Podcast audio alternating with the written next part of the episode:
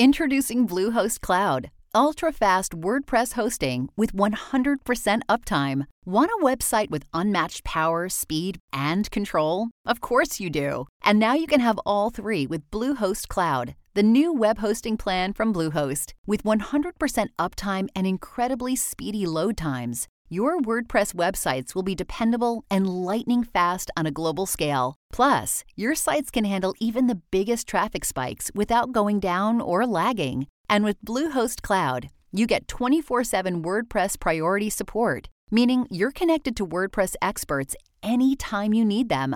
Not to mention, you automatically get daily backups and world-class security. So, what are you waiting for? Get Bluehost Cloud today by visiting Bluehost dot com. That's Bluehost dot com. Hi, everyone. This is Kevin Sykes bringing you another story from the American frontier at one thousand one Stories from the Old West. We hope you enjoy tonight's story. Tonight, we have a collection of essays from John Muir, the famous California naturalist. Called the Father of the National Parks, Muir's enthusiasm and dedication for the natural wonders of the West, and of Yosemite in particular, helped lead to the establishment of the national park system. We'll begin by reading the text of one of the National Park Service's informational signs in Yosemite Park at the Sentinel Bridge view of the Great Half Dome, an awe-inspiring granite dome. This is a good introduction to Muir's letter, A Geologist's Winter Walk. Muir never intended to publish this. It is an extract of a letter to a friend who, appreciating its fine literary quality, took the responsibility of sending it to the Overland Monthly without the author's knowledge. It relates one of Muir's many trips into Yosemite. An Ahwahnechee Tale of Half Dome. Long ago, two travelers, Tissiac and her husband Tokoyi, fought with each other. He became so angry that he began to beat her. Enraged, she hurled a basket of acorns at him. As they stood facing each other, they were turned to stone for their wickedness. The acorn basket, today's basket dome, lies upturned beside Tokoyi, North Dome, and the rock face of Tissiac, Half Dome, is stained with tears. Millions of years ago, the granite block of Half Dome was larger, but there never was a matching half. Undercut by glaciers near the base, slabs of rock fell away from a broad vertical crack in the granite, leaving a sheer face. Remnants of the missing rock still project from Half Dome's rim. There are more granite domes here in Yosemite than any other place in the world.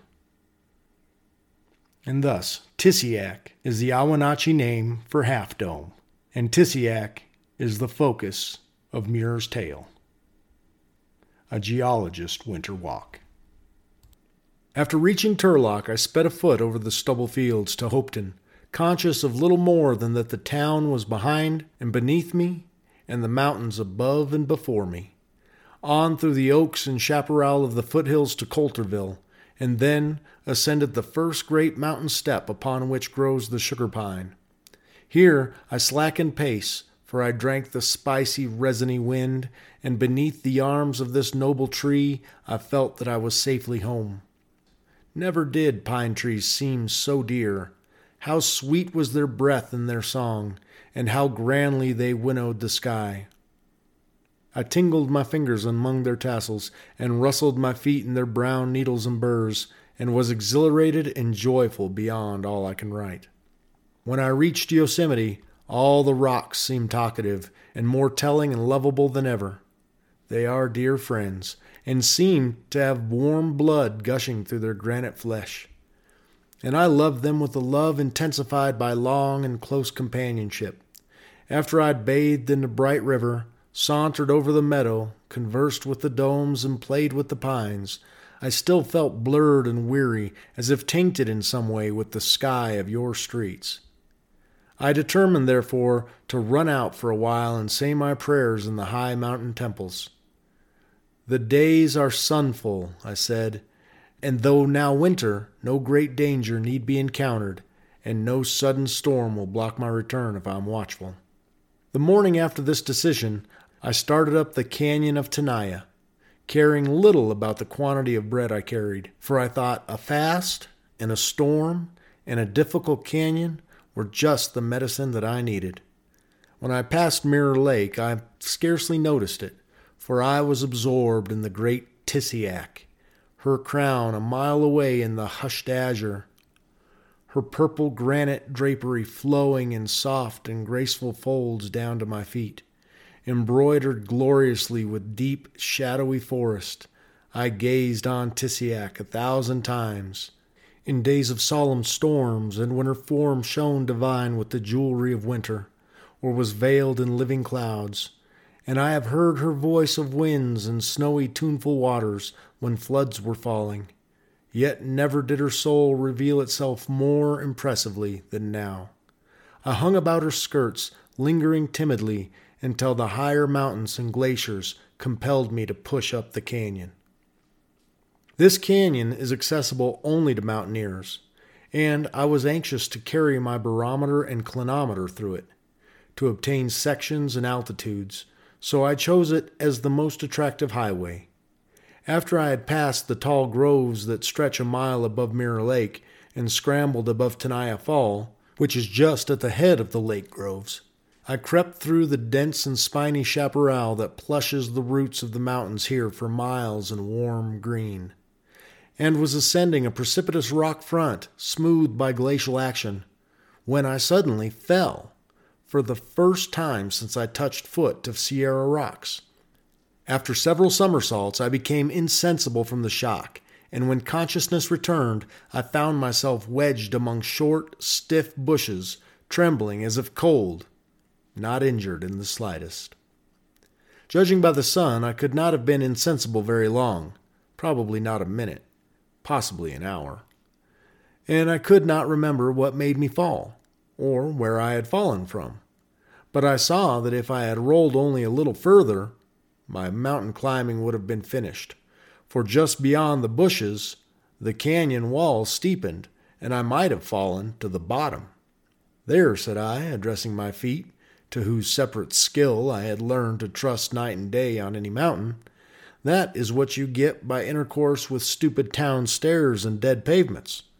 I felt degraded and worthless. I had not yet reached the most difficult portion of the canyon, but I determined to guide my humbled body over the most nerve-trying places I could find, for I was now awake, and felt confident that the last of the town fog had been shaken from both head and feet. I camped at the mouth of a narrow gorge which is cut in the bottom of the main canyon, determined to take earnest exercise next day. No plushy boughs did my ill-behaved bones enjoy that night, nor did my bumped head get a spicy cedar plume pillow mixed with flowers. I slept on a naked boulder, and when I awoke, all my nervous trembling was gone. The gorge portion of the canyon, in which I spent all the next day, is about a mile and a half in length, and I passed the time in tracing the action of the forces that determined this peculiar bottom gorge, which is an abrupt, ragged-walled, narrow-throated canyon, formed in the bottom of the wide-mouthed, smooth, and beveled main canyon. I will not stop now to tell you more. Some day you may see it, like a shadowy line from Clouds Rest. In high water, the stream occupies all the bottom of the gorge, surging and chafing in glorious power from wall to wall. But the sound of the grinding was low as I entered the gorge, scarcely hoping to be able to pass through its entire length. By cool efforts, along glassy, ice-worn slopes, I reached the upper end in a little over a day, but was compelled to pass the second night in the gorge. Next morning I rose, nerved and ready for another day of sketching and noting, and any form of climbing. I escaped from the gorge about noon, after accomplishing some of the most delicate feats of mountaineering I ever attempted. And here the canyon is all broadly open again, the floor luxuriantly forested with pine and spruce and silver fir. The walls rise in Yosemite forms, and Tenaya Creek comes down several hundred feet in a white brush of foam. This is the Little Yosemite Valley. It is about two thousand feet above the level of the main Yosemite, and about twenty-four hundred below Lake Tenaya. I found the lake frozen, and the ice was so clear and unruffled that the surrounding mountains and the groves that looked down upon it were reflected almost as perfectly as I ever beheld them in the calm evening mirrors of summer. At a little distance, it was difficult to believe the lake frozen at all, and when I walked out onto it cautiously, stamping at short intervals to test the strength of the ice, I seemed to walk mysteriously without adequate faith on the surface of the water.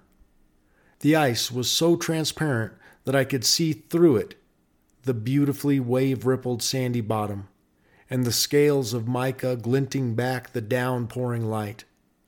When I knelt down with my face close to the ice, through which the sunbeams were pouring, I was delighted to discover myriads of Tyndall's six-rayed waterflowers magnificently covered. A grand old mountain mansion is this Tenaya region. In the glacier period it was a Mer de Glace, far grander than the Mer de Glace of Switzerland, which is only about a half a mile broad. The Tenaya Mer de Glace was not less than two miles broad, late in the glacial epoch, when all the principal dividing crests were bare, and its depth was not less than fifteen hundred feet.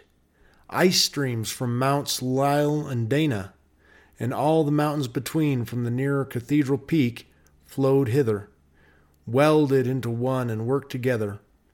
After eroding this Tenaya Lake basin and all the splendidly sculpted rocks and mountains that surround and adorn it, and the great Tenaya Canyon, with its wealth of all that makes mountains sublime, they were welded into the vast South Lyle and Illilouette glaciers on the one side, and with those of Hoffman on the other, thus forming a portion of a yet grander Mer de Glace in the Yosemite Valley.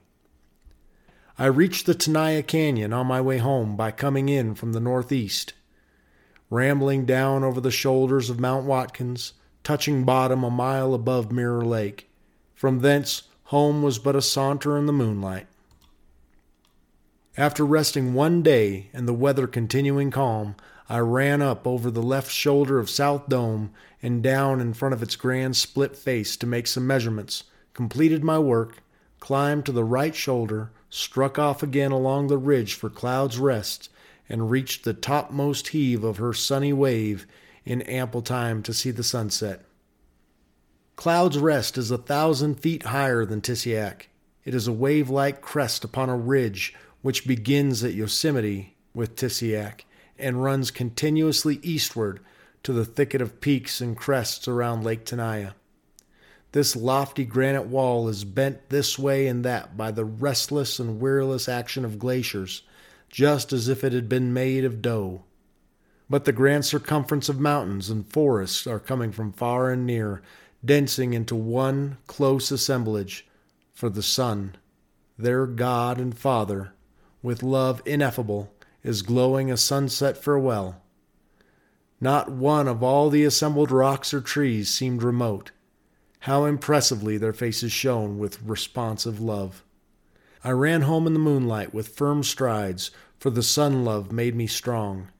Down through the junipers, down through the firs, now in jet shadows, now in white light, over sandy moraines and bare, clanking rocks, past the huge ghost of South Dome rising weird through the firs, past the glorious fall of Nevada, the groves of Illilouette, through the pines of the valley, beneath the bright crystal sky blazing with stars. All of this mountain wealth in one day, one of the rich, ripe days that enlarge one's life, so much of the sun upon one side of it, and so much of the moon and stars upon the other. And that concludes A Geologist's Winter Walk. We'll return right after these sponsor messages. When you need mealtime inspiration, it's worth shopping Kroger, where you'll find over thirty thousand mouth-watering choices that excite your inner foodie. And no matter what tasty choice you make, you'll enjoy our everyday low prices, plus extra ways to save, like digital coupons worth over six hundred dollars each week. You can also save up to one dollar off per gallon at the pump with fuel points. More savings and more inspiring flavors make shopping Kroger worth it every time. Kroger, fresh for everyone. Fuel restrictions apply. And now, back to our story. And now we'll hear an ascent of Mount Rainier, taken from Picturesque California and the Region West of the Rocky Mountains, published in eighteen eighty-eight. Ambitious climbers, seeking adventures and opportunities to test their strength and skill, occasionally attempt to penetrate the wilderness on the west side of the Sound and push on to the summit of Mount Olympus. But the grandest excursion of all to be made hereabouts is to Mount Rainier, to climb to the very top of its icy crown. The mountain is very high, fourteen thousand four hundred feet, and laden with glaciers that are terribly roughened and interrupted by crevasses and ice cliffs. Only good climbers should attempt to gain the summit, led by a guide of proved nerve and endurance. A good trail has been cut through the woods to the base of the mountain on the north, but the summit of the mountain never has been reached from this side, though many brave attempts have been made upon it. Last summer, I gained the summit from the south side in a day and a half from the timberline, without encountering any desperate obstacles that could not in some way be passed in good weather.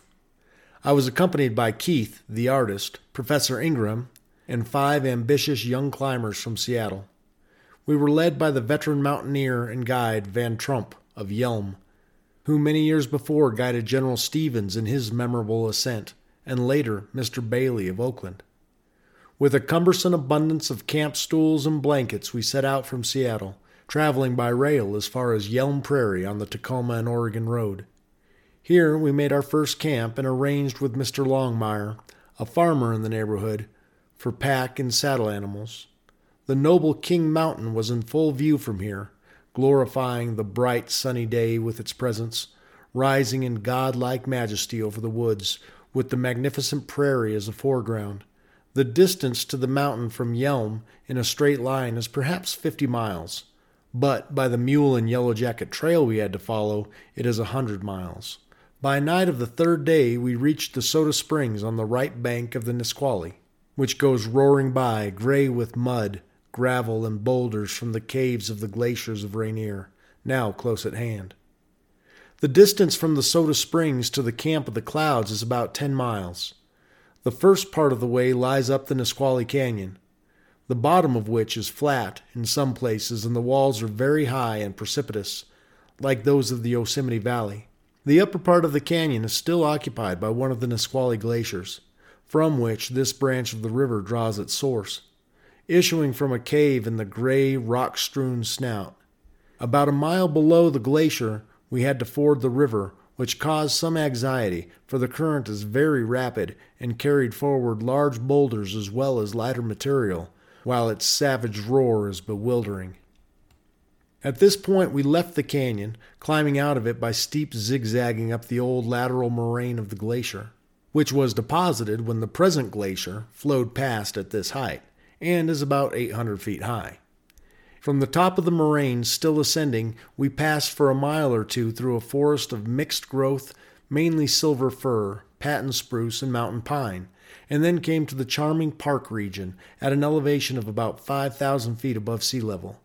Here, the vast continuous woods at length begin to give way under the dominion of climate, though still at this height retaining their beauty and giving no sign of stress of storm, sweeping upward in belts of varying width, composed mainly of one species of fir, sharp and spiry in form, leaving smooth, spacious parks, with here and there separate groups of trees standing out in the midst of the openings like islands in a lake.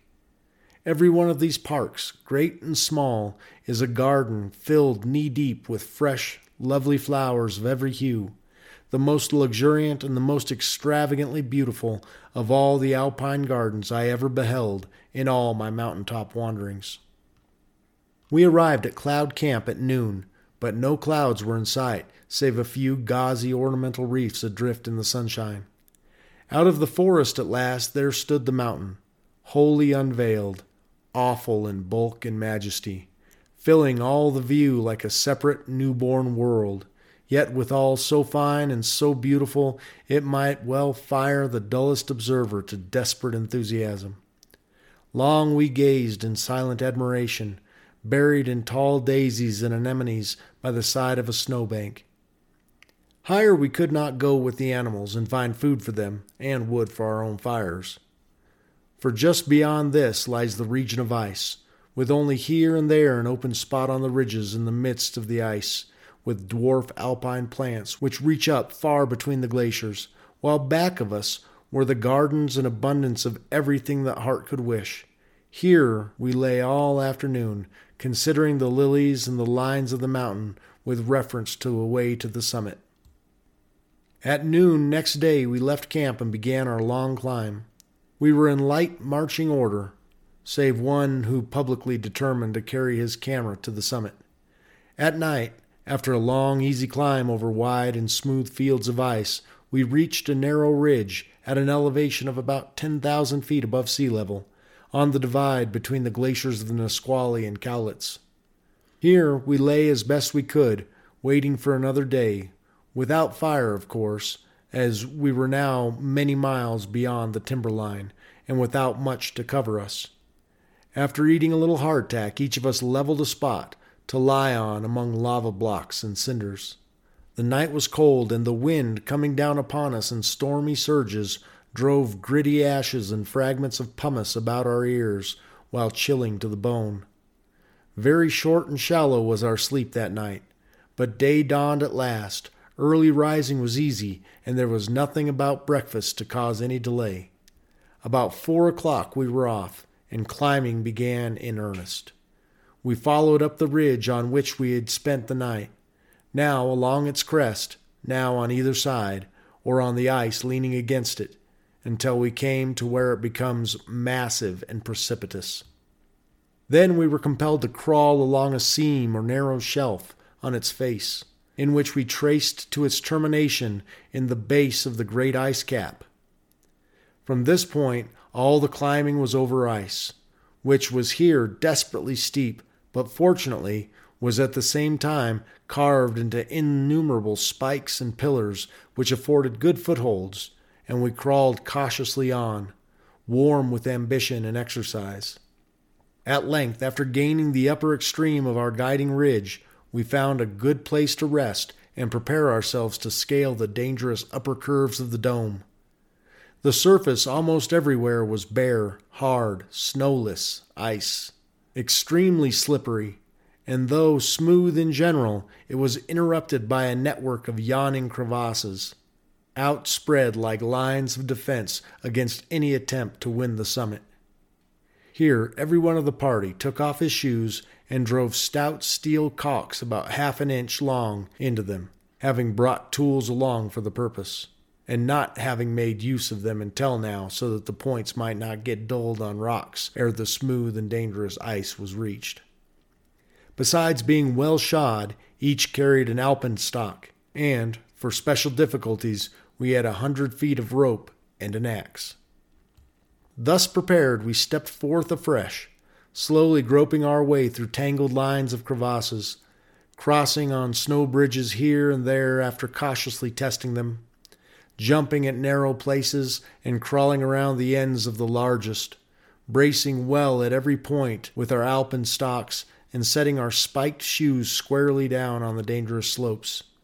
It was nerve-trying work, most of it, but we made good speed nevertheless, and by noon all stood together on the utmost summit, save one who, his strength failing for a time, came up later.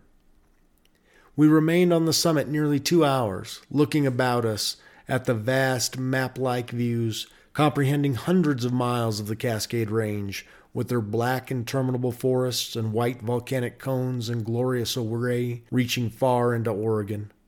The Sound region also, and the vast plains of eastern Oregon, hazy and vague in the distance. Clouds began to gather. Soon, of all the land, only the summits of Mount Saint Helens, Adams, and Hood were left in sight, forming islands in the sky. We found two well-formed and well-preserved craters on the summit, lying close together like two plates on a table, with the rims touching. The highest point of the mountain is located between the craters, where the edges come in contact.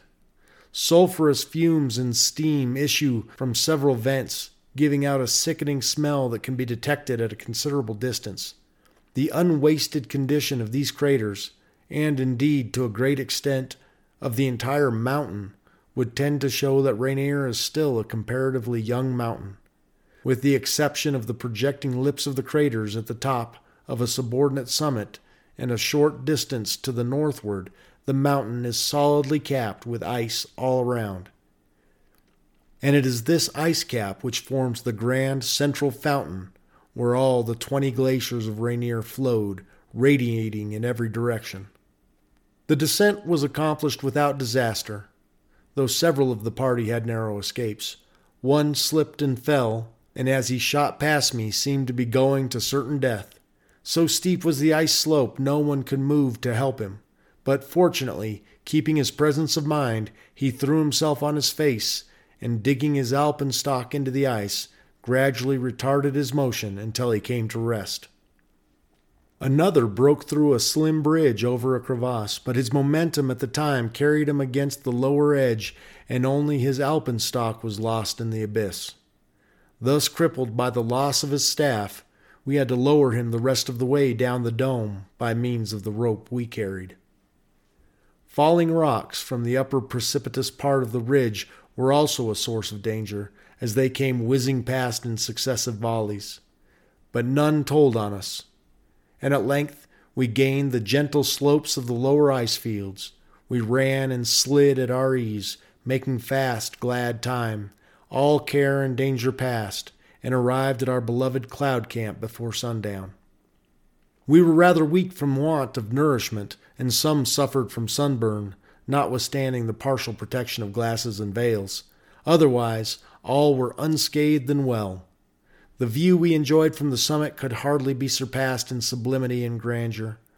But one feels far from home so high in the sky, so much so that one is inclined to guess that, apart from the acquisition of knowledge and the exhilaration of climbing, more pleasure is to be found at the foot of the mountain than on their tops. Doubly happy, however, is the man to whom lofty mountain tops are within reach, for the lights that shine there illuminates all that lies below. We'll return right after these sponsor messages. And now, back to our story. And finally, the charming little essay, Wild Wool, was written for the Overland Monthly in eighteen seventy-five. Here, Muir discusses the differences between cultivated and wild nature. Moral improvers have calls to preach.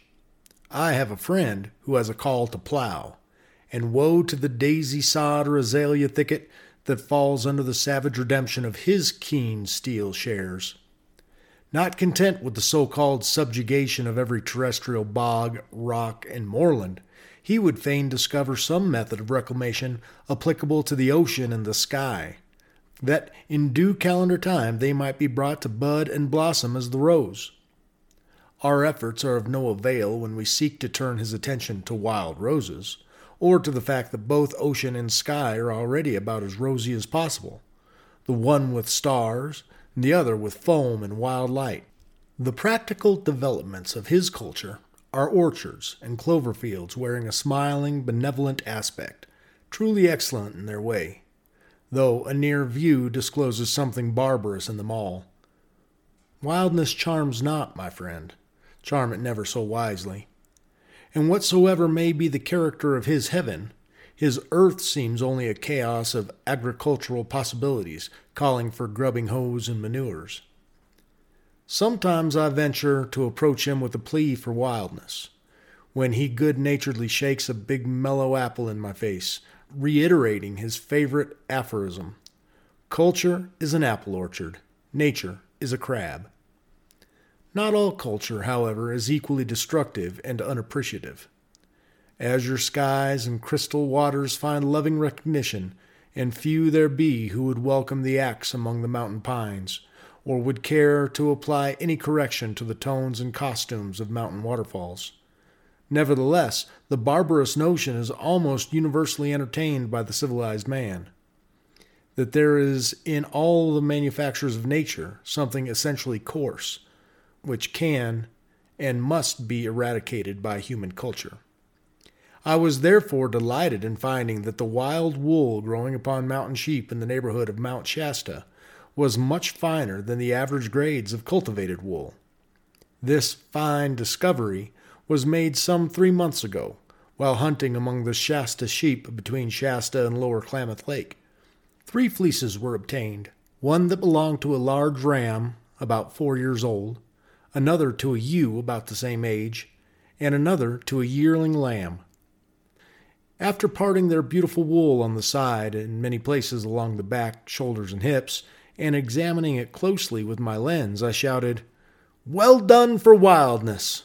Wild wool is finer than tame."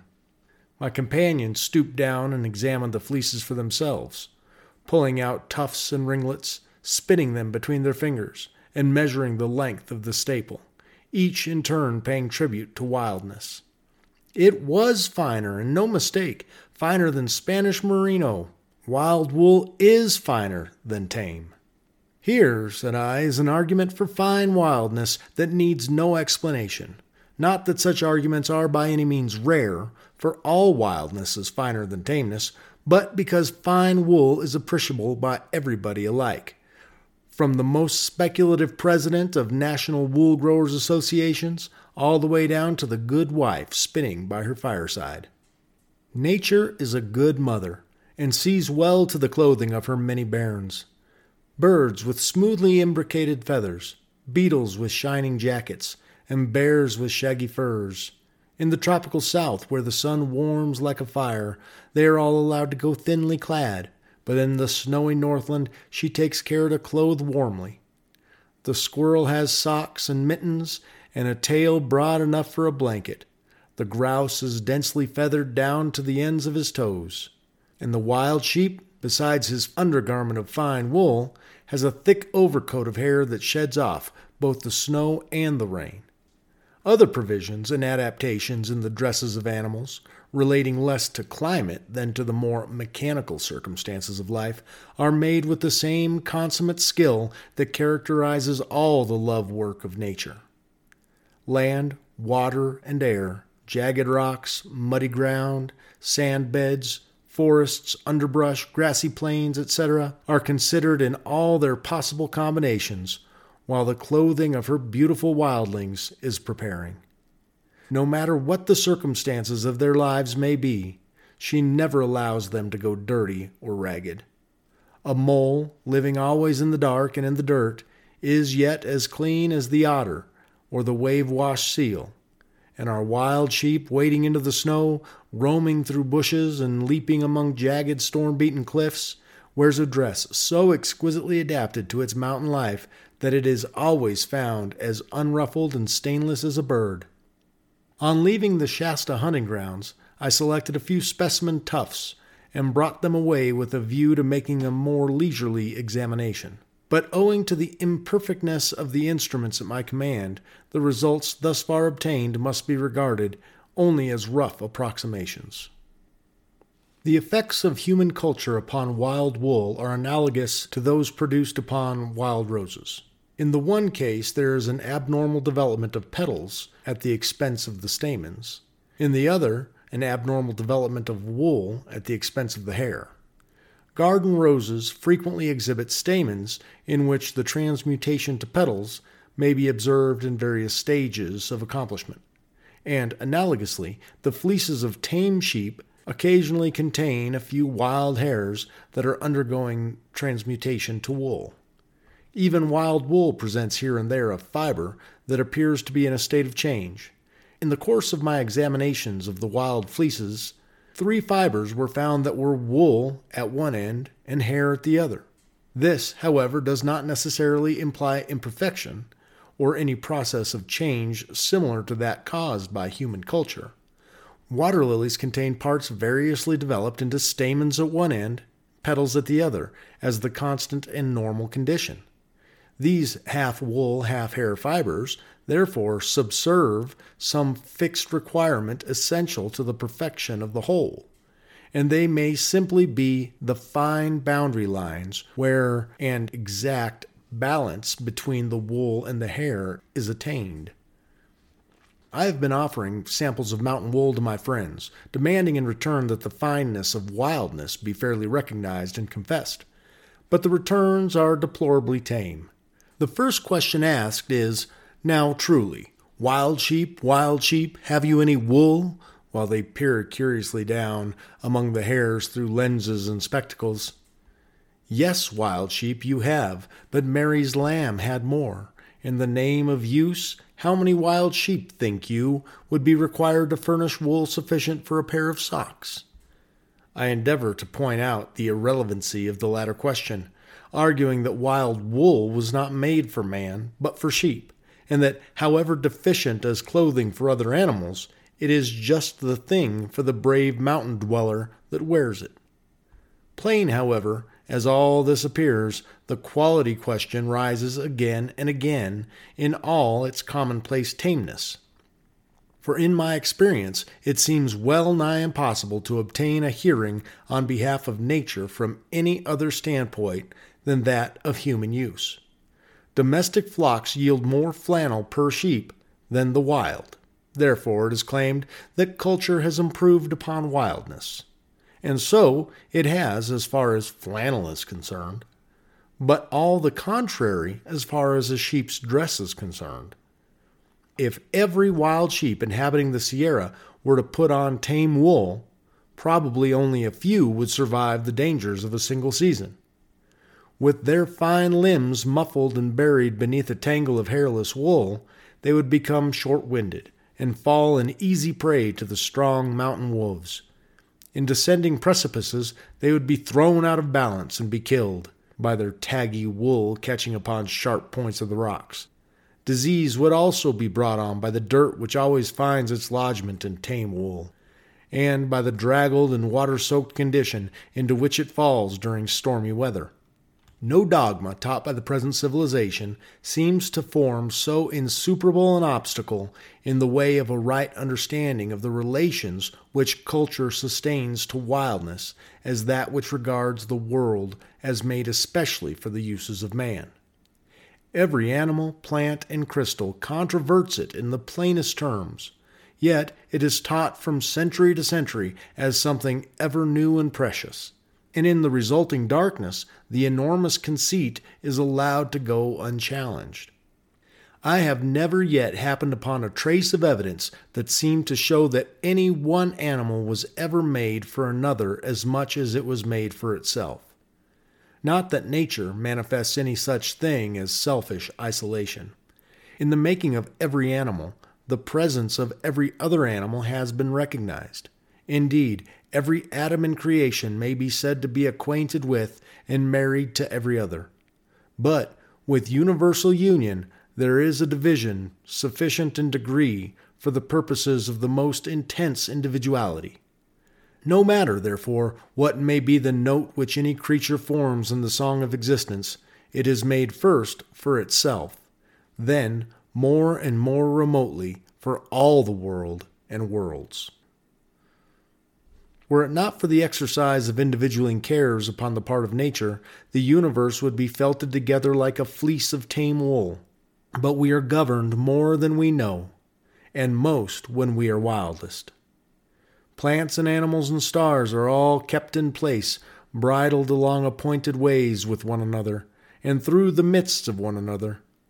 Killing and being killed, eating and being eaten, in harmonious proportions and quantities.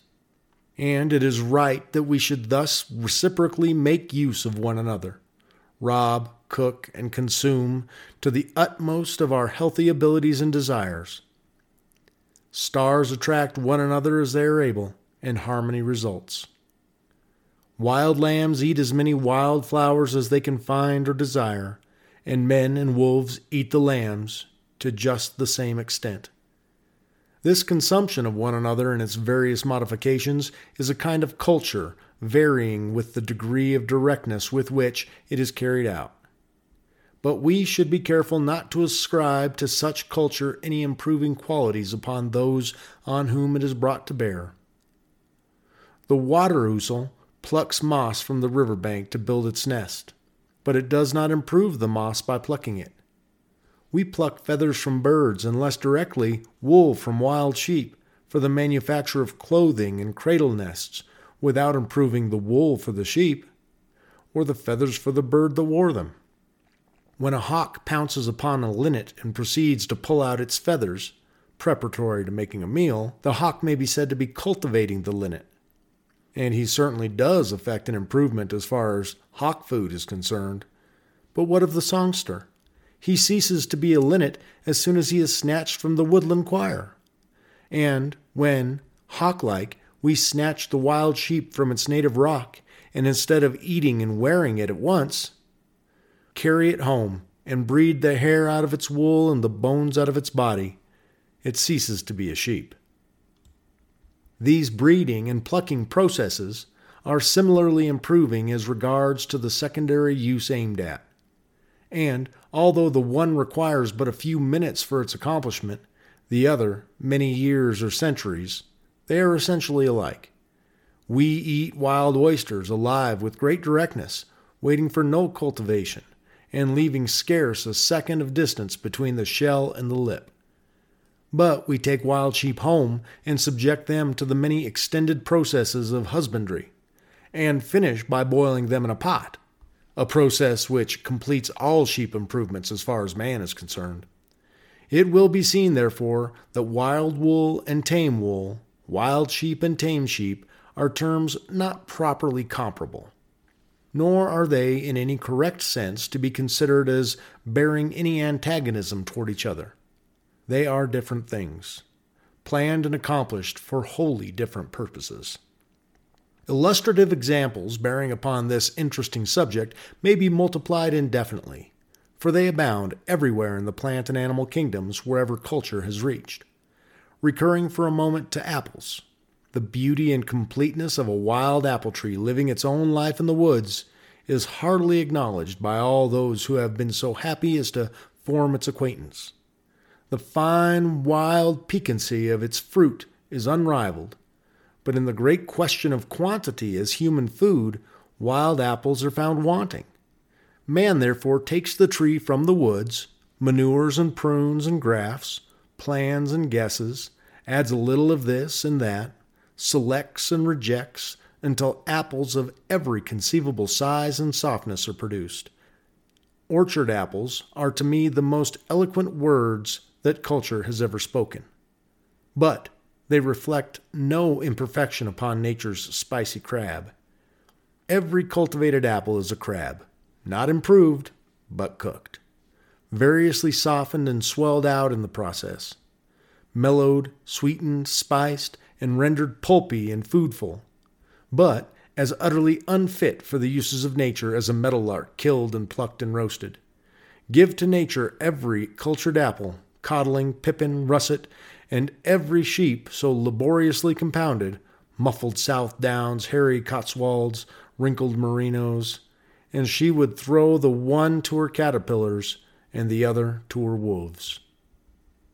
It is now some thirty-six hundred years since Jacob kissed his mother and set out across the plains to begin his experiments with the flocks of his uncle Laban, and notwithstanding the high degree of excellence he attained as a wool grower, and the innumerable painstaking efforts subsequently made by individuals and associations in all kinds of pastures and climates, we still seem to be as far from definite and satisfactory results as we ever were. In one breed, the wool is apt to wither and crinkle like hay on a sun-beaten hillside. In another, it is lodged and matted together like the lush, tangled grass of a manured meadow. In one, the staple is deficient in length, in another in fineness, while in all there is a constant tendency towards disease, rendering various washings and dippings indispensable to prevent its falling out. The problem of the quality and quantity of the carcass seems to be as doubtful and as far removed from a satisfactory solution as that of the wool. Desirable breeds blundered upon by long series of groping experiments are often found to be unstable and subject to disease, causing infinite trouble, both among breeders and manufacturers. Would it not be well, therefore, for someone to go back as far as possible and take a fresh start? The source or sources whence the various breeds were derived is not positively known, but there can be hardly any doubt of their being descendants of the four or five wild species so generally distributed throughout the mountainous portions of the globe. The marked differences between the wild and domestic species being readily accounted for by the known variability of the animal, and by the long series of painstaking selection to which all its characteristics have been subjected. No other animal seems to yield so submissively to the manipulations of culture. Jacob controlled the color of his flocks merely by causing them to stare at objects of the desired hue, and possibly Merinos may have caught their wrinkles from the perplexed brows of their breeders. The California species, Ovis montana, is a noble animal, weighing when full-grown some three hundred fifty pounds, and is well worthy the attention of wool growers as a point from which to make a new departure. For pure wildness is the one great want, both of men and sheep. And that concludes our little foray through wildness with naturalist John Muir. Thanks for joining us, and we'll see you again next week. Thanks for joining us at one thousand one Stories from the Old West. If you enjoyed this episode, please do send us a review. This is your host, Kevin Sykes, speaking on behalf of the one thousand one Stories Network. Take care, and we'll be back soon with a brand new story.